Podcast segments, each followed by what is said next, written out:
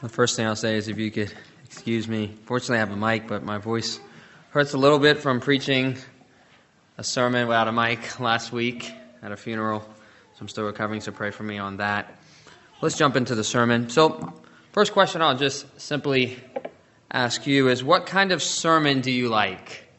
I've noticed that there are two particular sermon types that people find themselves enjoying. Some people like the practical sermons. They're just waiting for that practical point that they can directly apply to themselves. They're always saying, well, how can I apply this? What, what can I do with this? What, what is the takeaway? How shall we then live? Other people really like the more theological sermon, diving into these topics, and, and they're kind of lecture like, and they just love theology. They're theology nerds, and they're just fascinated with those kind of studies. Well, one of the values of doing exegetical preaching is that we don't get to pick our topics. And just like there are people who like listening to certain types of sermons, there's certain people who like preaching certain types of sermons. And usually those people correspond. So the people who like practical sermons, who are preachers, preach practical sermons, right? The people who like theologic, theological sermons also preach those theological sermons. But as I was saying, exegetical preaching, we just go through the book. And we have to preach what is in the text. And sometimes we get to a practical passage, and sometimes we get to more of a theological passage. And so tonight, if you're more of a practical person, stick with me. We'll try to make it practical, but it's not going to be that practical. We're going to be diving into more of theology. Now, my exhortation and encouragement for those who are more practically minded is we need to recognize that all of the scriptures were written for our edification. All of the scriptures are practical for giving us a mind and a worldview and a perspective of how to think about the world and how to then live in light of that thinking. And so the Bible itself has passages so practical, like Proverbs 25 17. Let your foot be seldom in your neighbor's house, lest he have his fill of you and hate you. How practical is that?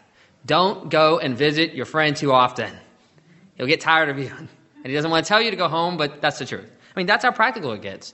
And it also gets so theologically and obscure, such as this Isaiah 24 21. On that day, the Lord will punish the hosts of heaven and heaven, and the kings on earth, on the earth, and they will be gathered together as prisoners in a pit. They will shut up and be shut up in a prison, and after many days they will be punished. Then the moon will be confounded, the sun will be ashamed, for the Lord of hosts reigns on Mount Zion and in Jerusalem, and his glory will be before his elders. That's the mini apocalypse of Isaiah 24. Many people don't even realize that's in the Bible. What is these many days? Who are these hosts of heaven shut up in the pit? How will they be punished? These are very difficult questions, but yet the Bible has that. And that's, unless you're one of those hosts of heaven or those people on earth locked in the prison, it's probably not too practical for you, right? You're probably not going to have any direct application. But yet that's in our Bible because there's something about that passage that's supposed to help us have a biblical worldview, a biblical mindset, and encourage us as we're traveling to the kingdom of God. So, exegetical preaching will preach Isaiah 24 21 and Proverbs 25 17. And our response to both passages should be what we find in 1 Samuel 3:10. This is when God called out to Samuel and said, "Samuel, Samuel." And Samuel said, "Speak, for your servant hears."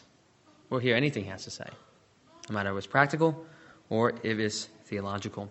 So, in light of that, let's open up our Bibles to 1 John chapter 2, verses 18 through 22. 1 John chapter 2, 18 through 22. Children, it is the last hour. As you have heard that Antichrist is coming, so now many Antichrists have come. Therefore, we know that it is the last hour. They went out from us, but they were not of us. For they had been of us, they would have continued with us. But they went out, that it might become plain that they were all not of us. But you have been anointed by the Holy One, and you have all knowledge. I write to you not because you do not know the truth, but because you know it, and because no lie is of the truth. Who is the liar? But he who denies that Jesus is the Christ. This is the Antichrist, he who denies the Father and the Son. So tonight, as I preface the sermon, we're going to be doing a theological survey, a theological study about what we see in verse 18. the Antichrist. Children, it is the last hour, as you've heard, that Antichrist is coming. So now many Antichrists have come. Therefore, we know that it is the last hour. What is this Antichrist? Who is this Antichrist? Why is it that there's this particular individual Antichrist that they've heard that's coming, and yet he contrasts with the many Antichrists? Help me with this concept of Antichrist here. Now, many of us, especially those who have come from a dispensational background, but really most of us, just period, know this term Antichrist. It's not unique to us. Um, we've heard it before. But interesting enough, does anyone know? This is a rhetorical question. Does anyone know how many times the phrase Antichrist shows up in the Bible? Because of how popular this term is, you might expect it be ubiquitous throughout the Bible. There's tons of references to this Antichrist figure, but yet Actually, it only shows up four times in the whole Bible. Four times. That's very, very small. The Bible is a big book. Four times in all 66 books. And interesting enough, it shows up two times in the passage that we just looked at. It shows up one other time in chapter 4 of this epistle, so that's three times. Three out of the four times is this very epistle. And then it shows up one last time in 2 John 1 7. So all four references to the word Antichrist, three of them show up in this book. One show up in Second John, but they're all from Johannine epistles, which is very interesting. In fact, this has led people to believe that John probably coined the term. He himself is probably the originator of this term. So I'm going to read quickly the passages where we find it. So we see this one Children, it is the last hour. You have heard that Antichrist is coming. So now many Antichrists have come. Therefore, we know that is the last hour. First verse. Second, 1 John 2 22. Who is the liar but he who denies that Jesus is the Christ? This is the Antichrist, he who denies the Father and the Son. 1 John 4 3. Every spirit that does not confess Jesus is not from God. This is the spirit of the Antichrist, which you have heard was coming and now is already in the world. And then last passage, 2 John 1 7. For many deceivers have gone out into the world who do not confess Jesus Christ as coming in the flesh. This is the deceiver and a antichrist. Now, I read those passages relatively quickly, and I don't expect you to discern all that is in those passages. So I'll just list what we gather, what we learn about the Antichrist from all four of these Johannine passages. Here's what we learn we learn four unique things. One, anyone who denies that Jesus is from God or has come in the flesh, in other words, Jesus is not God's son, or Jesus is simply false or fake or whatever, uh, is an antichrist. So this would be an atheist. This would be anybody who just denies that Jesus is from God. Right? If you think about it, and Neil Sermon recently we look at John chapter three, and you remember what Nicodemus said? We know that you are a teacher from. So anyone who denies what Nicodemus knew, that, namely that Jesus is from God, is an antichrist. Another thing that would make someone an antichrist is someone who recognizes that Jesus is from God, but distorts something about his person. And the specific thing that's being mentioned here is that he has come in the flesh. Now, this was a heresy that believed that, yes, Jesus had come from heaven, and yes, Jesus is God, or at least a heavenly being, but because flesh is evil, then God, or at least his heavenly being, could not be evil, and since, therefore, Jesus must not have had real flesh. So they were mixing Christianity with Greek philosophy and coming up with heresy. That's what was happening, right? This was syncretism, which is what people always do. They make Jesus agree with their pre beliefs and combine the two and create heresy. Well, to distort the humanity of Christ, you're an antichrist. You're a deceiver. I mean, it doesn't get more plain than that. In fact, let me just stop here for a brief moment and say when people have asked me who are heretical about their theology of Jesus Christ, are we saved? According to your theology, I usually go to this passage and say, well, look, your particular heresy of denying the deity of Christ is not specifically mentioned as a damnable heresy, particularly. But there was this group of people who affirmed his deity but denied his humanity, and they were called a deceiver and the Antichrist. And so simply denying his humanity made you an Antichrist. It would certainly seem, by extension, denying his deity would too make you an Antichrist and a deceiver. But that's what the Bible says. Anybody, anybody who denies that Jesus has come in the flesh or denies that Jesus is from God, they are a deceiver and they are an Antichrist. So the first thing we know about Antichrist anyone who denies Jesus from God or that he's come in the flesh. The second thing, there is a spirit of Antichrist. So not only is there an individual who is the Antichrist, but there's actually a spirit of Antichrist that's already operating in the world. This is very similar to what we find in Ephesians that there's this spirit of the world, this deceiver, the God of this age, is the devil. But there's a spirit of Antichrist that's unique from the person of Antichrist, and that spirit is already operating in the world at John's day, and if it was operating in John's day, it's operating today. There is a spirit of Antichrist in the world right now. Number three, Christians have been told that there was going to be a Antichrist that was going to come at the end of history. So the thing that we find that's unique in the Johannine literature is that John extends the principle of a particular Antichrist and says that there's a spirit of Antichrist and that there are many Antichrists. That's what we find in John. But we also know from these passages, and I'll try to show that in a minute here, that there was a belief that there was going to be a literal, personal Antichrist that was going to come at the end of history. And the fourth thing we learn is that the presence of this particular individual Antichrist was going to mark the end of history. So not only was he going to come at the end of history, but when we see him, that was going to be the indication that history was shortly about to end. And when you understand that point, you, you'll see why there is some deep problems with some people who will hold that the Antichrist is a series of kings and a series of groups of people, namely the Pope, all the way from the beginning of his um, entrance into history all the way to today, which is actually a Reformation belief that's actually found in the Westminster Confession. Very popular belief, and they might be right, but I think they're not right, and I will show you why in a moment. So that's the four things we discover about the Antichrist from John's epistles. Now, before we go on, we should look at and think about what does this term Antichrist mean. Now, we can clearly see that this is a prefix, anti, combined with the word Christ. And so you might be thinking, I know what this term means because I know what anti prefix attached to something means. For example, now this is not to be political, but anti vaxxer, anti vax. We know what that means, right? An anti vaxxer is someone who's against it.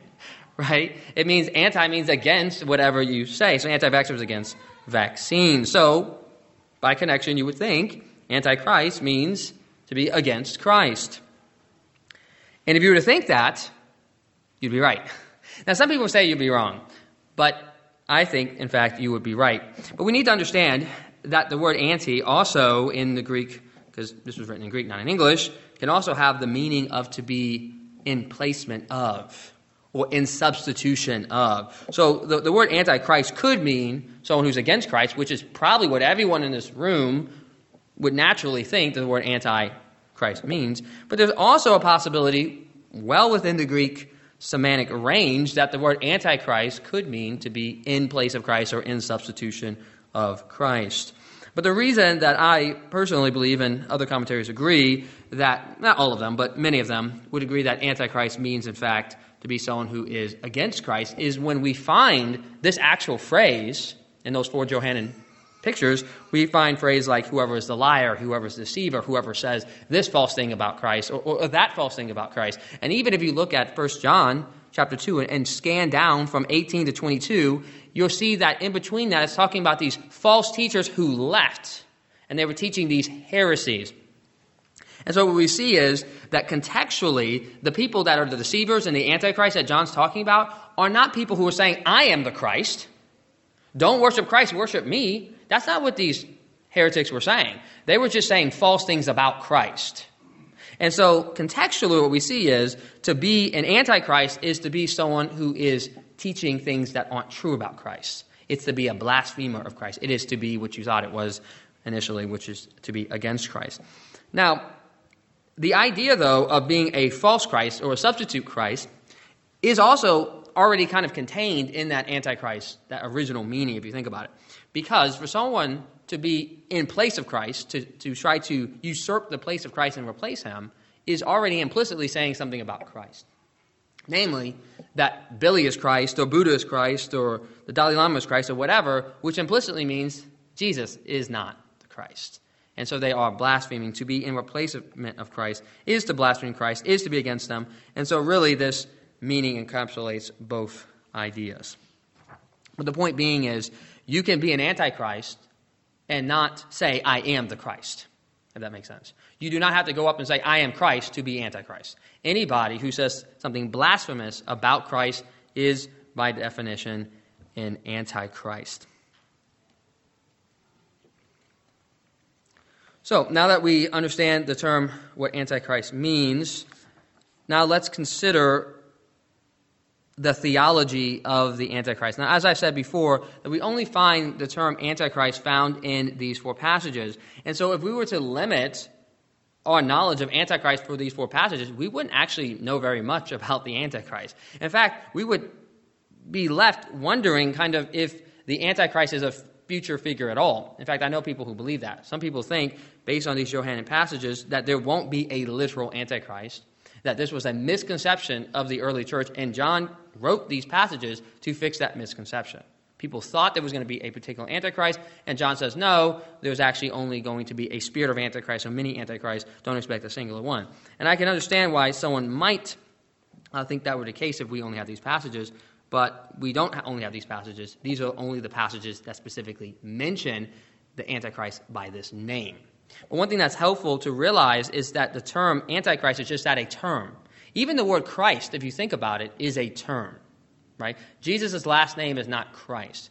The word Christ means to be anointed, the anointed one. Now, this is getting a little into the weeds and a little complicated, is that the term Christ does function as a personal name, but it's more than a name, is what I'm trying to get to. It is a title, it is a description of the person. This would be almost like the phrase, the king or the Holy One. The Holy One is a title for God. The Bible describes God as the Holy One, and it becomes a title, almost a name, but it is also a title, it's also a description. Well, so too, the term Antichrist, again, as we already looked at, is a description of someone who is against Christ. And so if we try to figure out who is this particular individual that is the Antichrist, the, the person against Christ, we must expand our study of this individual beyond these four passages that use that particular name. And the reason that we can do this is because we have to recognize that in, in our passage, 1 John 2 18, that they have already heard that Antichrist is coming. Now look down at verse 18, you can see that. Children, it is the last hour, as you have heard that Antichrist is coming. And then if you uh, also look at verse 22, you'll see something very similar. No, it's actually uh, 1 John 4 3. It says, Every spirit that does not confess Jesus is not from God. This is the spirit of the Antichrist, which you have heard was coming and now is in the world already. And so, what we see from those two passages is that John's audience already knew about this Antichrist and already believed he was coming. But this is actually the first time in the Bible that the word Antichrist is ever used, which means that there's a pre understanding of John's audience about the Antichrist that supersedes the things that we find in this passage. And this is actually very common when we study the scriptures. We have to remember that the Bible was written to real people with real circumstances that had real pre theology before the Bible was written to them. So the people that received John were not people who didn't know anything about John. They actually knew John. They talked to John. They knew his theology and understood what John said in light of their pre theology. The problem, the difficulty for us is we aren't the original audience. We're 2,000 years removed. And so we don't know actually the pre understanding of John's original audience. So they knew that Antichrist is coming, but what was the contents of their, of their knowledge? And actually, this problem of not knowing what the original audience knew, because we're not the original audience, is actually one of Roman Catholics' claim of authority. Because they're saying, listen, you don't know what they said, but we have this oral tradition that contains all that information that you don't have, and that's been preserved within the church, and so that's why you need to come to us to understand your Bible. And maybe some of you understood that argument, but that's what they're basically saying. We don't have enough to understand the Bible, so we need this secret knowledge from Roman Catholics, which they have preserved. By the way, they'll never tell you what that knowledge is, though. It's somehow whispered in the ear of one pope to another. They'll never tell you what it is, but supposedly they have it. Well, the reality is, God has given us everything we need for life and doctrine in the Scriptures. And so, while we may not be the original audience, we may have never had a conversation with John about the Antichrist, God has given us the entire Bible that if we study comprehensively, then we can understand everything we need to know about the Antichrist and everything we need to understand this passage. So, what does the Bible teach about this figure, the Antichrist, this individual who's going to be particularly against Christ? Well, the Bible teaches a lot about this person. Okay, uh, he is called the deceiver in those passages in John. He is the little horn found in Daniel chapter seven. He is the abomination of, de- of desolation found in the Olivet Discourse, found in Matthew 24, Mark 13, and in Luke. He's also the man of lawlessness that we studied from this very pulpit a couple months ago, a couple years now, maybe, uh, in 2 Thessalonians chapter 2. And then he is the beast of Revelation chapter 13, all the way up to chapter 20. And so when we understand Scripture in light of Scripture, then we will receive a comprehensive, cohesive picture of who this Antichrist is. So let's look at this real quick. If we go to 2 Thessalonians chapter 2, we find the most comprehensive understanding of who this Antichrist figure is. And what I'm going to try to do is compare what we see in the Johannine picture and what we see in 2 Thessalonians chapter 2. So 2 Thessalonians 2, verse 1.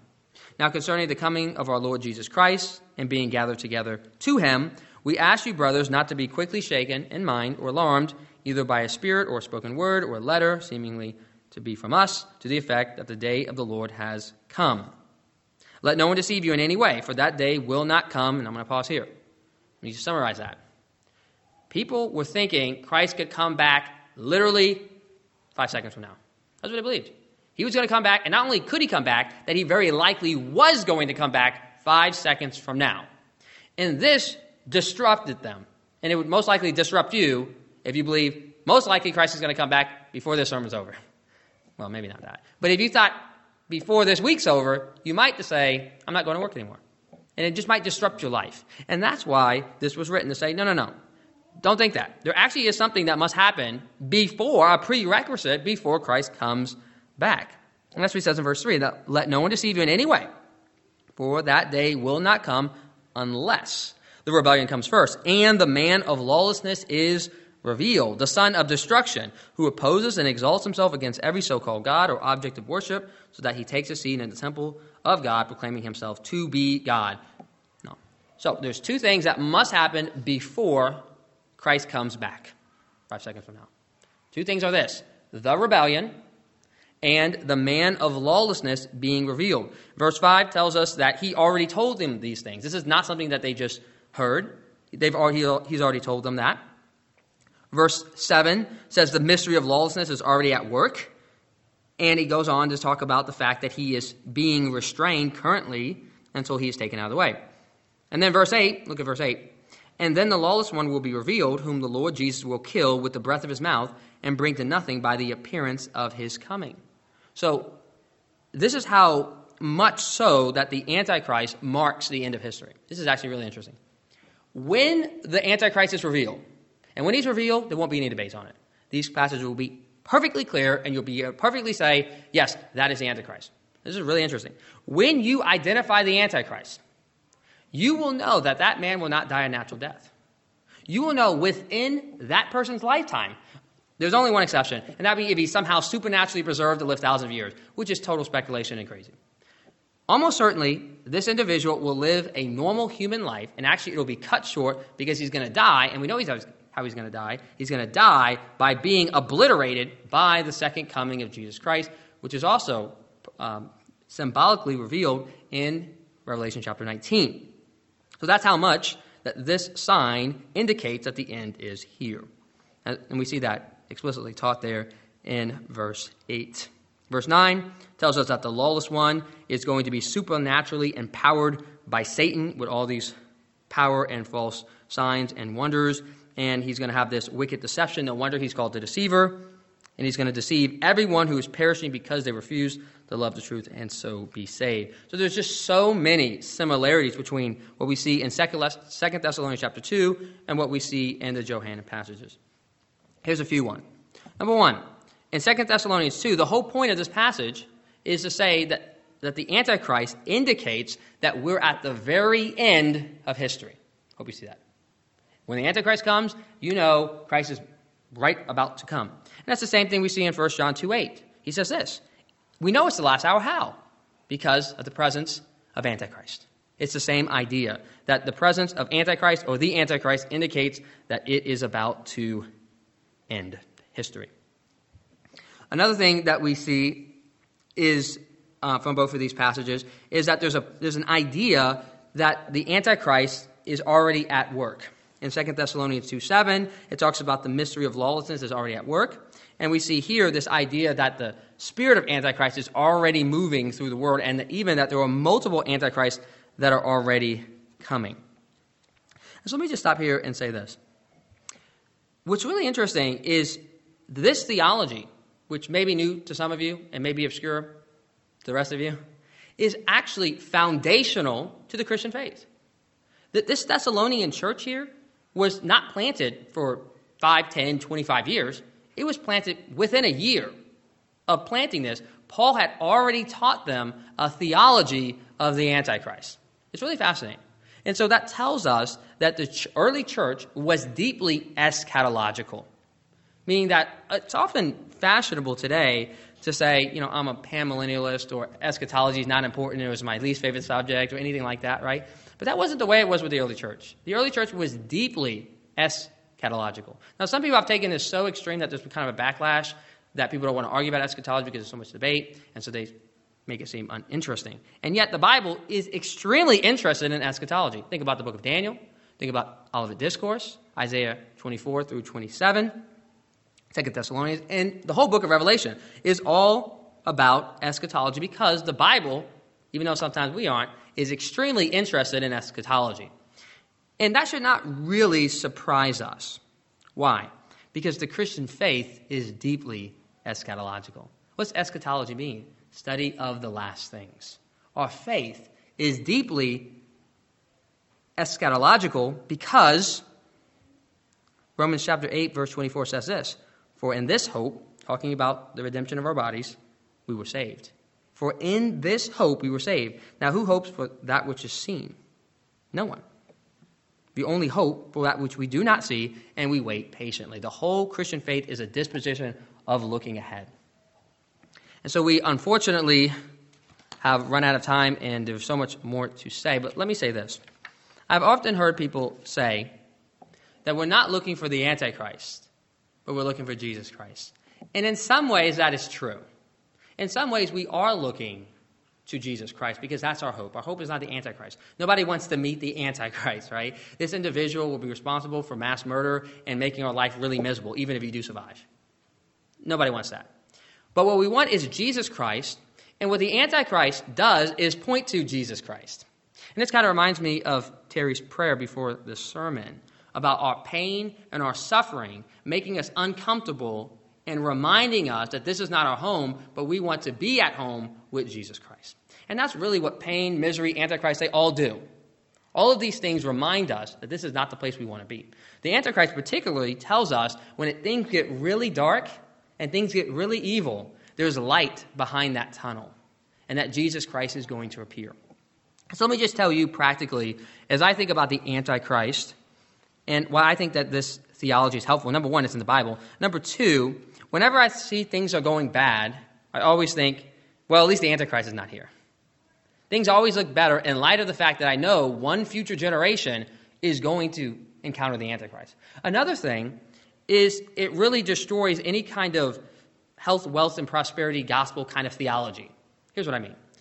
Often we will say that we don't expect God to just make us healthy and wealthy and blessed and beautiful, right? But yet, as soon as our health and our wealth and something bad happens and someone dies or anything else, we immediately start questioning God. God, you wouldn't be doing this if you loved me. That happens to nearly all of us, right?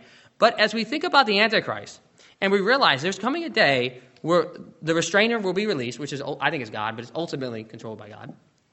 And there's going to be this madman who is going to come around and obliterate almost all Christians. We realize that, yes, God will let terrible things happen to Christians, even at mass scale. And we can even, even if you don't agree with me about the Antichrist, we're doing a study in Sunday school about the Maccabee, Maccabean period. And you'll see that Antiochus Epiphanes did that very thing, who was a precursor to the Antichrist, by the way, to the Jews. And so when you see your life in retrospect to what happened to the Maccabean period and what's going to happen by the Antichrist, things look really, really good. And you realize, no, God will allow the most horrific and terrible things to happen to his people, but he is still good. He is still God. He's still in control. Do not let pain, suffering, misery on a mass scale to you individually or to multiple people shake your faith. Because there's no reason for you to have that. No reason to be shaken by those things because they've already been prophesied. Jesus said, I've told you these things beforehand so that you may believe. The last thing is when we see the darkness of our culture, as we see things spinning out of control. I often hear people, I don't know why, even good men, will often go around and blame the church. If only the church would have been out there, hit the streets harder. Some of that's true in the sense that we do need to hit the streets harder. We do need to be more godly. We do need to evangelize. We need to give more. All of that. That's always true. We can always grow. But the reality is, God has already told us no matter what we do, in the end, there's a madman going to come and try to kill us all. And when you realize that, then you won't go around blaming the church for the failure of an evil, corrupt world turning against Christ. Because that's already going to happen no matter what, no matter what we do. Now, hopefully that doesn't discourage you from doing good works because we ought to do good works and we ought to be salt and light to this world and we ought to bless whoever we can bless. But it should tamper and, and dampen our expectations that we're going to conquer this and conquer that. And no, we're here to spread the gospel, to be salt and light, and we allow God, we sow, and we reap, but we allow God to bring in the harvest. And we don't blame Him for what the harvest looks like because He knows best, and we trust in Him. Well, please join me in prayer. Dear Heavenly Father God, we thank you for the very practical stuff in the Bible, the stuff that we can easily apply to ourselves, like don't visit your neighbor's house too often lest he hate us. Lord, we also thank you for uh, the eschatology that we find in the Bible, Lord. We thank you that we can look down the corridors of history because you have told us these things. We thank you, Lord, that your Spirit will help us to apply things that seem at some point difficult to apply. Well, we thank you that the Antichrist is not here. At the same time, Lord, we ask that you prepare us for the day that the Antichrist would come. And Lord, if we have the opportunity to see the Antichrist, Lord, help us to look up because we know that our redemption draws near. We pray things in Jesus' name.